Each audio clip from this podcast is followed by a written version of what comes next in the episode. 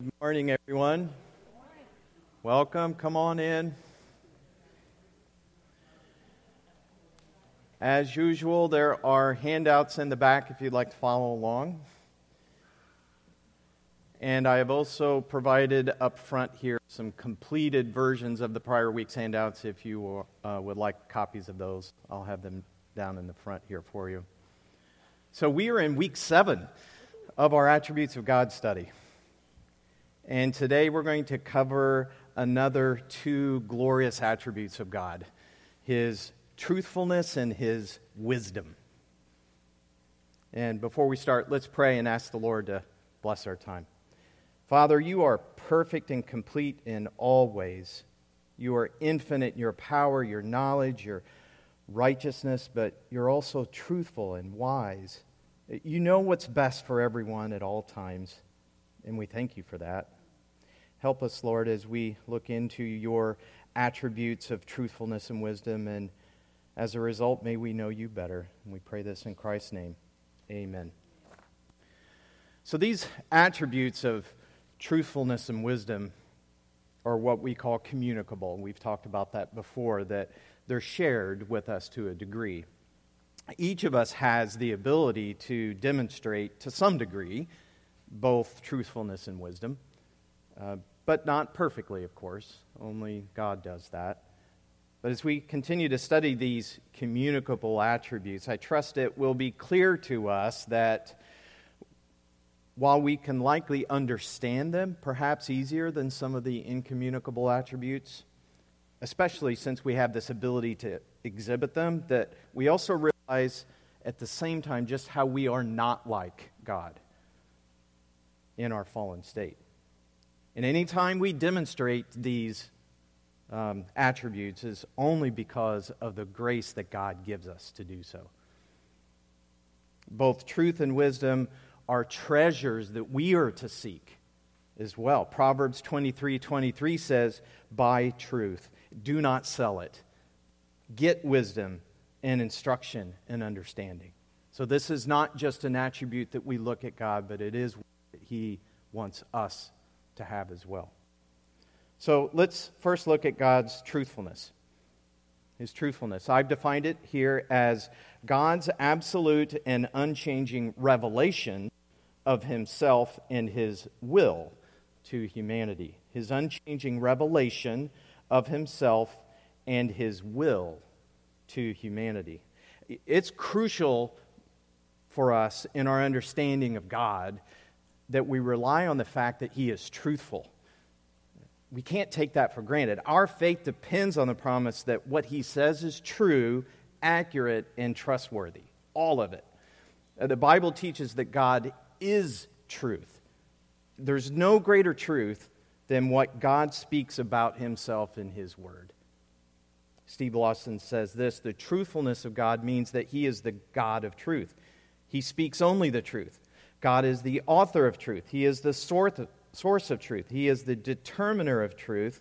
He is the arbitrator of truth. He is the final judge of all truth. He is the ultimate standard of all truth. So, what is truth? In a word, truth is reality. It's the way things actually are. It's not the way things may appear to be or maybe the way we want things to be ourselves or what others may say things are, but it's reality. And truth is whatever God says is reality. And it conforms to the mind and the character of God. So the Latin word for truth is veritas.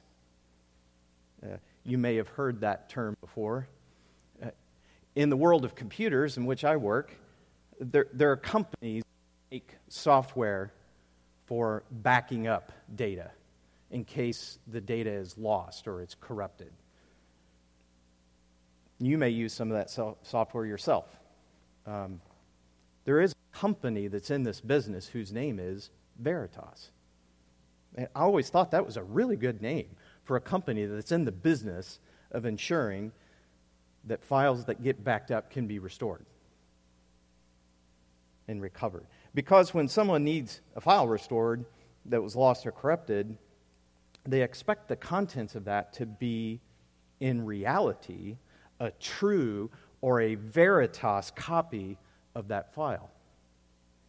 So, as such, truth is never vague or uncertain. We don't want uncertainty when we talk about truth. God does not speak ambiguously or he's unclear about anything. His word has been made known in a way that can be studied, interpreted, and accurately understood. Right? So here are some ways that we can understand the truthfulness of God. Number one, God is truth. God is truth. Uh, this may seem really simple, but we need to start here. This is absolutely foundational for our understanding of truth. Uh, we've got to start here because truth begins with God. David says in Psalm 31:5 that he is the God of truth. Isaiah says at 65:16, he is the God of truth. God not only has truth, he is truth. It is his nature. And all truth comes from him. Thomas Watson said, "Is the truth. He is true in a physical sense, true in his being. He is true in a moral sense. He is true without errors, without deceit. God is the pattern and prototype of truth. There is nothing true but what is in God or comes from God. Uh, truth comes from nowhere else, not from our culture, not from the traditions of men, not from any human. Whatever God says is truth. Jesus Christ says in John 14, 6, I am the way and the truth and the life. Notice that definite article in front of the word truth. The truth, not a truth, not an indefinite article, a definite article. He is declaring he is the only truth. There is no truth outside of himself. Also, three times in the Gospel of John and once in 1 John, the Holy Spirit is defined as the Spirit of truth. It is inherent in his nature. So God is truth. Number two, God is precise. He is precise. God's truth is not just directionally accurate, it's precise and inerrant, meaning that it's without error. God never misrepresents who he is or makes any mistakes, even down to the smallest detail. Jesus says, Matthew 5:18, "For truly I say to you, until heaven and earth pass away, not the smallest letter or stroke shall pass from the law until all is accomplished. Jesus is speaking with precision here. Uh, no, notice how he begins that statement. He emphasizes it with the words, For truly I say to you. you know, the King James Version says, For verily I say to you. Verily, similar to veritas, right? Verily means truly or certainly. Every event recorded in the Bible is a true account. Every doctrine teaches uh, from God is trustworthy because he himself is the truth, and what he says is precisely true. Number three, God is infallible. He is infallible. When God speaks through his word, it's not only inerrant, meaning that it's without error, it's also infallible. Webster's dictionary defines infallible as incapable of error, not liable to mislead, deceive, or disappoint. So, whatever God says in His Word is true for all people at all times. Whatever He said He will do, it will surely come to pass. Psalm 119.90 says, Your faithfulness continues throughout all generations. He will keep all the promises that He's made. Isaiah 40, verse 8 The grass withers, the flower fades, but the word of our God stands forever. His word stands forever, which means that what he says in his word is flawless and every promise will be fulfilled. Put another way, his infallibility means that we can trust him. Number four, God is outspoken. He is outspoken. Not only is he inerrant and infallible in what he says in his word, he does so in a bold and an outspoken way, without hesitation, direct, straightforward. Hard sayings are not softened. He doesn't sugarcoat or soften his message to make it more palatable. Jesus exemplified this as well. What he proclaimed from the Father, he did so publicly. John 8 26, Jesus says, The things which I heard from him, these I speak to the world. When Jesus was questioned by Annas, the high priest, he says in John 18 20, I have spoken openly to the world. I always taught in synagogues and in the temple where all the Jews come together, and I spoke nothing in secret. Jesus was outspoken. He didn't hide the truth, regardless of who was listening or how it was received.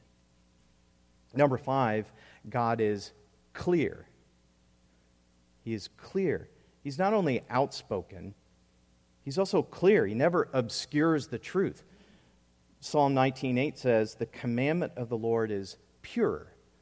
Uh, the word for pure here means clear or lucid. Uh, God's word always shines brightly, clearly revealing the truth. The theological term for this is the perspicuity of Scripture. That's a $2 word.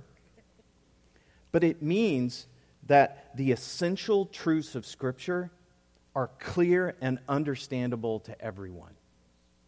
Now, not everything in Scripture is entirely clear. I'm not saying that, and easy to understand. However, but what we must understand in order to be saved is absolutely clear.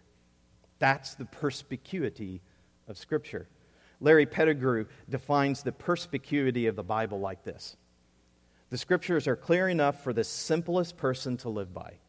The Scriptures are deep enough for readers of the highest intellectual ability. The Scriptures are clear in all of their essential matters. The obscurity that a reader of the Bible may find in some parts of the Scriptures is the fault of finite and sinful humankind. And sometimes what we may think is unclear in Scripture may not really be unclear, it just might be hard. It's not our inability to understand it at times, but our resistance to believe it and to obey it. That's why we need the Holy Spirit to help us, not only to under, understand Scripture, but to apply it. Jesus multiple times said to the religious leaders, Have you not read? Uh, referring to the Old Testament. He expected them to know what God says in His Word which is open for all to read and understand. So God's truth is clear. Number six, God is commanding. He is commanding. What God says in His Word is authoritative. He doesn't just give good advice, He places demands on us. That some people say they read the Bible for information or history or out of curiosity but it contains divine truth that demands allegiance, not just curiosity. James 1:22, but prove yourselves doers of the word, not merely hearers who delude themselves. John 14:15, Jesus says, If you love me, you will keep my commands. We must act on what we know is true. Number seven, God is consistent. He is consistent. God never contradicts himself. Nothing he says will ever negate or cancel anything else that he says. Every doctrine revealed in Scripture holds together to reveal a consistent standard of truth. Ephesians 4 5, Paul talks about one faith. And this faith, in Jude 3, once for all handed down to the saints. So the truth of God is singular. From Genesis to Revelation, the counsel of God fits together perfectly as a consistent framework of truth. Number eight, God is unalterable. He is unalterable. We studied earlier, if you recall, the immutability of God, the fact that He never changes. Well, this also applies to His truth when he speaks it, it can never be altered or amended. Psalm 119.89 says, Forever, O Lord, your word is settled in heaven. Isn't that comforting to know? This world can never promise that. But God's word is fixed. Jesus says in Matthew 24 35, Heaven and earth will pass away, but my words will not pass away. Charles Spurgeon said, Opinions alter, but truth certified by God can no more change than the God who uttered them. So his word and his truth is unalterable. Lastly, number nine, God is illuminating. He is illuminating. Uh, the truth of God is expressed in His Word. And the way we truly understand it is through the work of illumination by the Holy Spirit. For those who are believers, who have the indwelling Spirit, those who have trusted in Christ for salvation, this applies. This indwelling Spirit of God in believers illumines His Word, His truth, so that we can truly comprehend it. Mere human reasoning is not sufficient to truly understand God's truth. God must enlighten the mind. Psalm 119 says multiple times, Teach me your statutes. Verse 18 says, Open my eyes that I may behold wonderful things from your law. If, if anyone wants to truly know the truth, it must be taught and revealed to him or her from God. When Peter makes his confession to Christ, Jesus responds, Matthew 16, 17, Blessed are you, Simon Barjona, because flesh and blood did not reveal this to you, but my Father who is in heaven. It was God who opened Peter's eyes to understand the truth of who Jesus is. And the same is true for us today if we're going to know the truth. Uh, Jesus also says in John 16, 13, But when He, the Spirit of truth, comes, He will guide you into all the truth. For He will not speak on His own initiative, but whatever He hears, He will speak, and He will disclose to you what is to come. Paul prays that God would illumine the truth of believers. Ephesians 1:18 he says I pray that the eyes of your heart may be enlightened so that you will know what the, what is the hope of his calling what are the riches of the glory of his inheritance in the saints. John MacArthur says the spirit regenerates the spirit sanctifies and the spirit illuminates. He's the anointing who is in us abiding in us leading us to an understanding of Scripture so that we can know the truth, walk in the truth, obey the truth, and demonstrate the reality of our redemption. So God is illuminating His truth to believers. Now, you may be asking if God is always truthful and clear, what about Jesus, who spoke in parables that appeared to be unclear to some people? In Matthew 13, the disciples asked Jesus why he spoke in parables. Jesus answers in verse 13. I love it. He gives, he gives us a response. He tells us why. He says, I speak to them in parables because while seeing, they do not see, and while hearing, they do not hear, nor do they understand.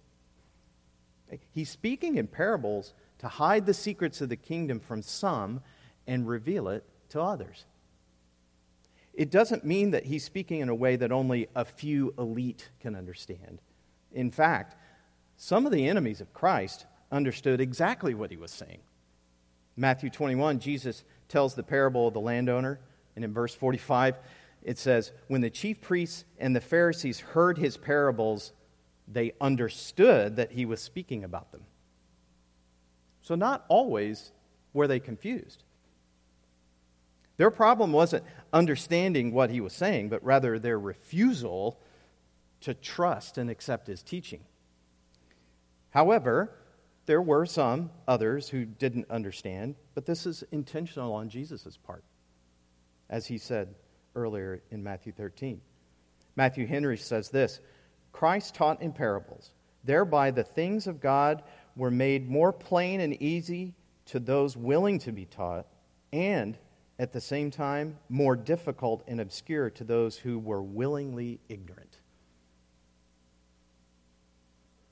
So, some takeaways here on the attribute of God's truthfulness. Number one, we can always count on God to be true to himself and to be true to his word.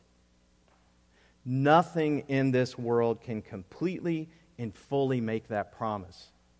Only God can. His nature never changes, His word never changes, and that is certainly a rock on which we can depend on. Number two, when necessary, repent of any unbelief in God's truth. We need to regularly check our understanding and our beliefs against His Word. Believers alike. Greg Nichols says unbelief and skepticism call God a liar. When sinners reject his testimony, they insult his truthfulness. In dark times, do you rest on his word? If not, repent. Meditate on God's attributes of truthfulness. Remember that he can be trusted. So, that is a brief observation of God's truthfulness. So let's move on to his next attribute is his wisdom. I've defined God's wisdom as God's perfect use of knowledge according to his eternal plan and purpose. Perfect use of knowledge according to his eternal plan and purpose. God's wisdom is the practical outworking of his goodness and his omniscience, being that he's all knowing, putting that knowledge to best use. J.I. Packer describes uh, wisdom this way Wisdom is the power to see and the inclination to choose the best and highest goal, together with the surest means of attaining it. Wisdom is, in fact, the practical side of moral goodness. As such, it is found in its fullness only in God. He alone is naturally and entirely and invariably wise. So, when we apply our knowledge to the best and highest goal, we are being wise. Practically applying our understanding but only God does this perfectly. God's wisdom is not only the practical application of his knowledge, it also carries with it a purpose, uh, which is ultimately to accomplish all things for his glory and also for our good. And with his omnipotence, he has the power to do it. A few weeks ago, we covered his attributes of omnipotence, being all powerful, and his sovereignty, his supreme authority, if you remember.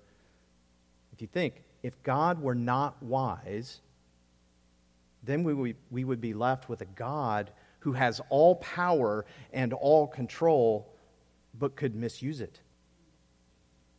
He is wise in his use of his power. So let's look at some characteristics of God's wisdom. Number one, God is all wise. He is all wise. All of God's choices are perfect choices. He always has the highest end in mind. And not only that, he employs the best ways to achieve those highest ends. You've heard it said that God not only ordains the end of all things, he also ordains the means. His sovereign and omnipotent ordaining is also carried out with his perfect wisdom. There's no shortage of biblical evidence for God's wisdom. Just a few. Job confesses in chapter 12, verse 13 with him are wisdom and might. To him belong counsel and understanding. Psalm 104, 24. O Lord, how many are your works? In wisdom you have made them all. In the New Testament, we see Paul exclaiming in Romans 11:33, "Oh the depth of the riches both of the wisdom and the knowledge of God." He also speaks of the manifold wisdom of God in Ephesians 3:10. That word manifold, it means many colored, abounding in variety. The wisdom of God is multidimensional beyond our comprehension. And of course, Christ himself, uh, according to Colossians 2 3, is the one in whom are hidden all the treasures of wisdom and knowledge. Wisdom personified. Stephen Charnock speaks of Christ as being the personal wisdom of God as he opens to us the secrets of God. He is all wise. Number two, God is discerning. He is discerning. God's wisdom is so complete that he perceives every situation for what it truly is. He never misreads anything like we have the tendency to do at times. Psalm 33:15 says, "He who fashions the hearts of them all, he who understands all their works." A.W. Tozer said, God works with flawless precision because God sees the end from the beginning and he never needs to back up. And God not only knows everything, we know that he's omniscient, but he also understands the deep and inner workings of the human heart. Turn over to Isaiah chapter 11 with me. Isaiah chapter 11. We're going to look at verses 2 and 3.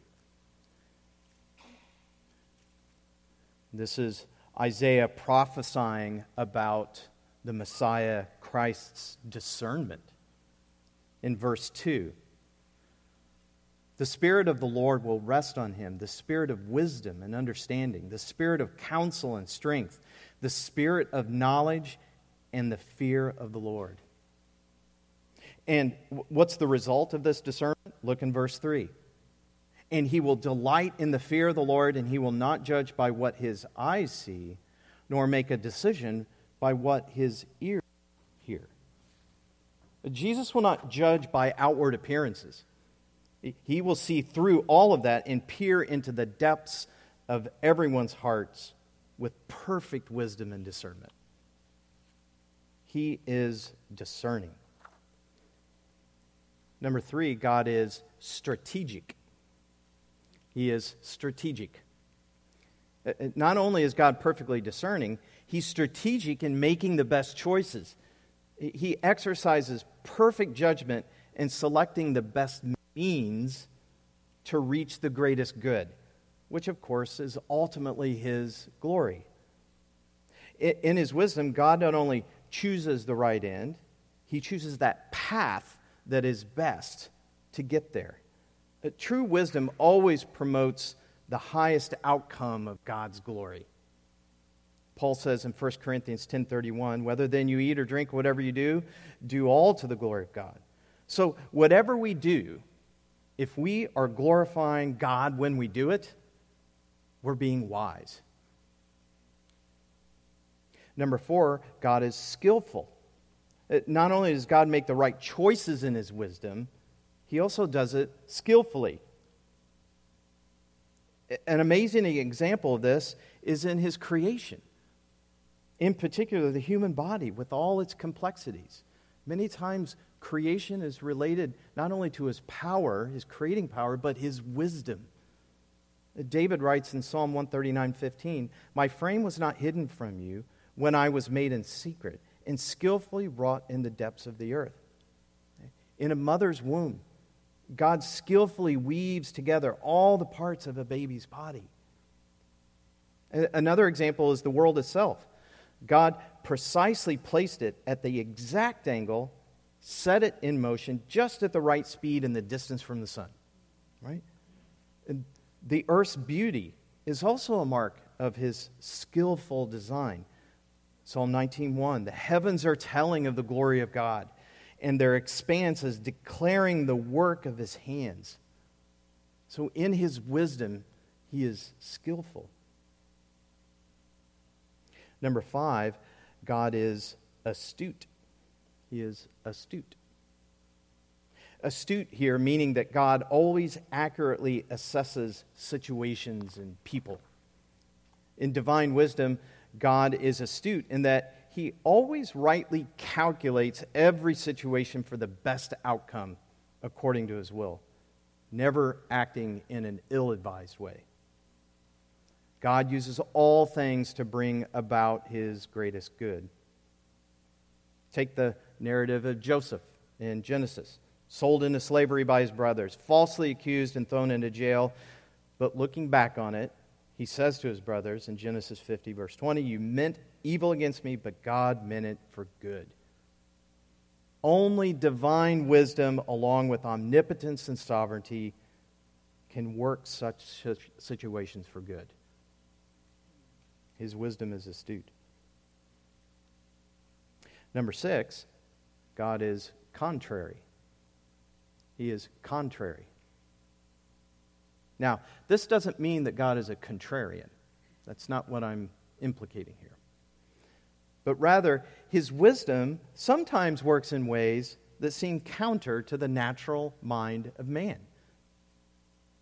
He delights in using what the world perceives to be foolish to accomplish his eternal purposes. Paul describes this in detail in 1 Corinthians 1. Let's turn over there. I want you to see this passage in 1 Corinthians 1, verses 18 to 25.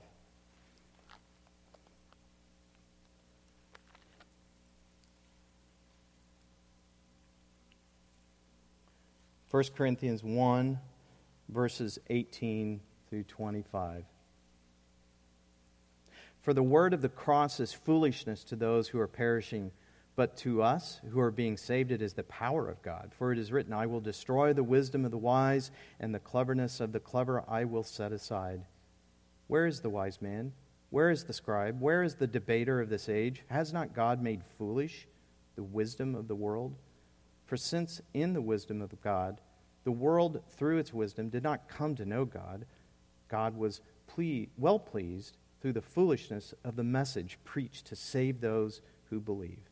For indeed, Jews ask for signs and Greeks search for wisdom, but we preach Christ crucified. To Jews, a stumbling block, and to Gentiles, foolishness. But to those who are the called, both Jews and Greeks, Christ, the power of God and the wisdom of God. Because the foolishness of God is wiser than men, and the weakness of God is stronger than men. The sacrifice of Jesus on the cross was certainly not wise to humans, uh, Jews or Gentiles. It was a blasphemous murder. But it was all according to God's wise counsel.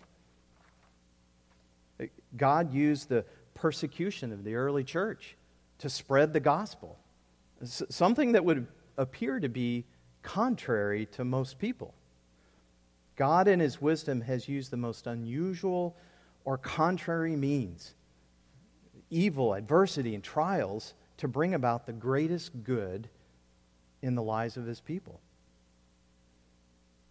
So he's not a contrarian, but there are contrary means, according to human wisdom, that he uses at times. Number seven, God is mysterious. Related to this, but a little different. God is mysterious. We, we've, much, we've learned much about God's wisdom from what He has revealed to us in His Word, but in His wisdom, He's also chosen to withhold many divine mysteries from mankind. Now, we don't know everything He's going to do in the world or what He's currently doing. Deuteronomy 29 29 declares, The secret things belong to the Lord our God, but the things revealed belong to us. In this particular context, the things revealed, this refers to primarily to the law that he had made known through Moses at the time. But the secret things is how he will carry out his sovereign will. For example, God never revealed to Job at the time the warfare that was going on, that was taking place with Satan. Apparently, he chose to keep that a mystery to Job, at least at the time. But in his wisdom, God did this, and Job trusted God in the midst of great suffering and loss. Steve Lawson says, In perfect wisdom, God works in mysterious ways with all his children amid their tribulations. All we can do is trust the perfect wisdom and love of God for his people, that he will reveal what we need to know to persevere in difficulty. We also learn that God sometimes hides wisdom from the wise and the intelligent of this world. Jesus says in Matthew 11, 25, I praise you, Father, Lord of heaven and earth, that you have hidden these things from the wise and intelligent and have revealed them to infants.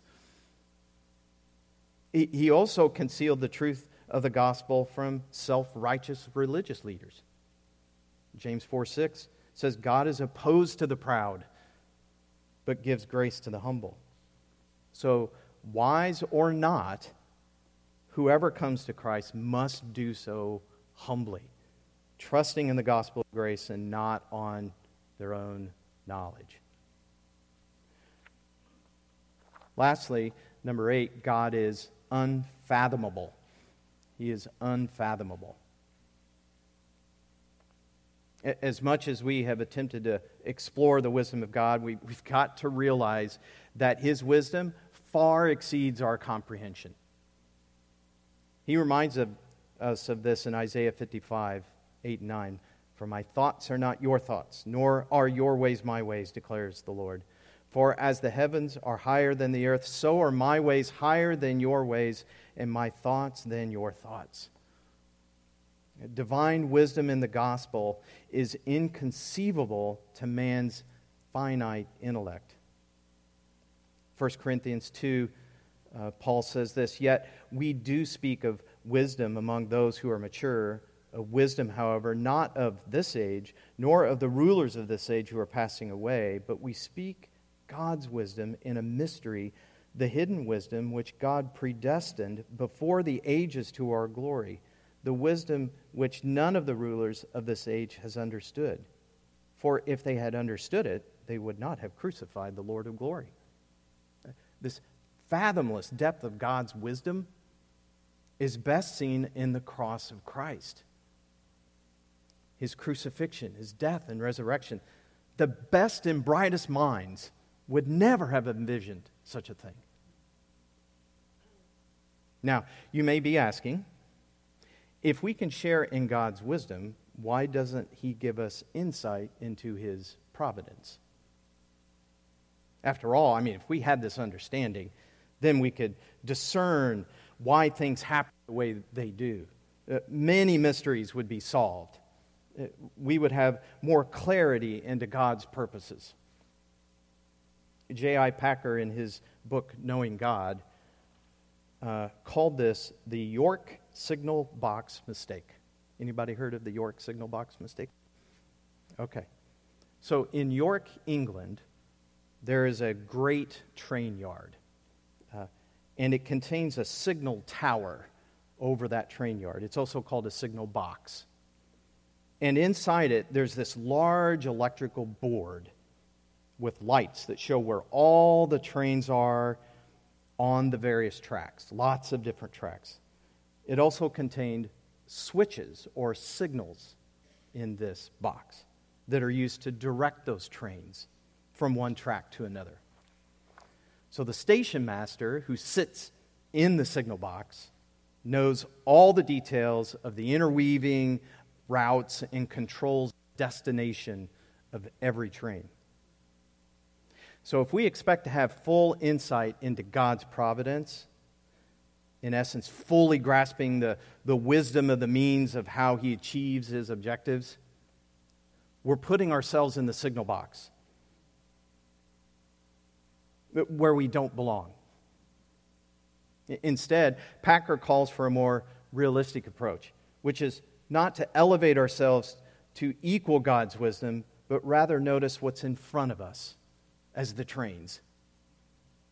Responding wisely to those things, knowing that God is in the signal box. Our joy and our security don't come from knowing everything, but knowing the one who does. Packer said, God, in his wisdom, to make and keep us humble and teach us to walk by faith, has hidden from us almost everything that we should like to know about the providential purposes which he is working out in the churches and in our own lives. It is for our good. Paul says in Romans 12 16, do not be wise in your own estimation. The wisdom here is not godly wisdom he's talking about, rather motivated by pride some takeaways here on wisdom. Number one, whenever you're perplexed about what to do, you have a difficult decision to make in front of you. A, plead to God for wisdom. Psalm 119.66, Teach me good discernment and knowledge, for I believe in your commandments. James 1:5 But if any of you lacks wisdom let him ask of God who gives to all generously and without reproach and it will be given to him. God wants us to have his wisdom. He's delighted to give it to us when our hearts are set to receive it. However, James goes on to say in verses 6 through 8, but he must ask in faith without any doubting, for the one who doubts is like the surf of the sea, driven and tossed by the wind. For that man ought not to expect that he will receive anything from the Lord, being a double minded man unstable in all his ways. God knows the position of our hearts. When we're committed to trusting him and obeying his word, he pours out his wisdom on us. Jeremiah 29 13, you will seek me and find me when you search for me with all your heart. But if we want to retain the right to disobey, we're double minded. We may not receive the wisdom that we ask for. Just look at the many warnings in the book of Proverbs on the consequences of spurning, rejecting wisdom. Another thing to do if you're perplexed about what to do, letter B, simply ask what will most glorify God. If you're not sure what to decide on something, or perhaps there's not a verse that speaks directly to your situation, just ask this question of yourself what will most glorify God in this situation? What will honor Him? That is always the wisest choice, whether you're perplexed about something or not. And when God is most glorified, He also brings the greatest good and joy to His people. Number two, godly wisdom requires godly fear. Proverbs 9:10, the fear of the Lord is the beginning of wisdom. That's where it begins. We must have a reverence and an awe of God's character before we can expect to reflect his wisdom. A great way to do that is to meditate on his word, to meditate on his attributes. Beeke and Cosby say this in their book, None Else. The more we align our thoughts and hearts with the thoughts of God found in his word, the more we will appropriate and display godly wisdom because wisdom comes from God. So we must understand that God's words are reliable and in his wisdom that he knows what is best. Then we trust him, put our rest in him, knowing that in his sovereignty he will work things out, both for his glory and also for our good and we repent of unbelief and pray for grace to believe him more. I'll end by reading Proverbs 2, verses 2 through 6. And may this be true of all of us. Make your ear attentive to wisdom. Incline your heart to understanding. For if you cry for discernment, lift your voice for understanding. If you seek her as silver and search for her as for hidden treasures, then you will discern the fear of the Lord and discover the knowledge of God. For the Lord gives wisdom, from his mouth come knowledge and understanding. Let's pray.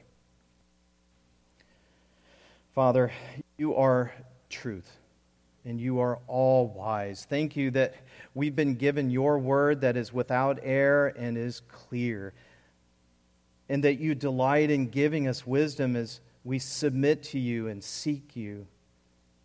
give us humility to recognize you're working all things according to your wisdom, even when we struggle to understand it. While we don't understand how your providence works, I pray you would help us to walk by faith, knowing that you're in control. As we continue to worship you this morning, I pray that you would impress your truth on our hearts through your word and by your spirit. In Christ's name that we pray. Amen.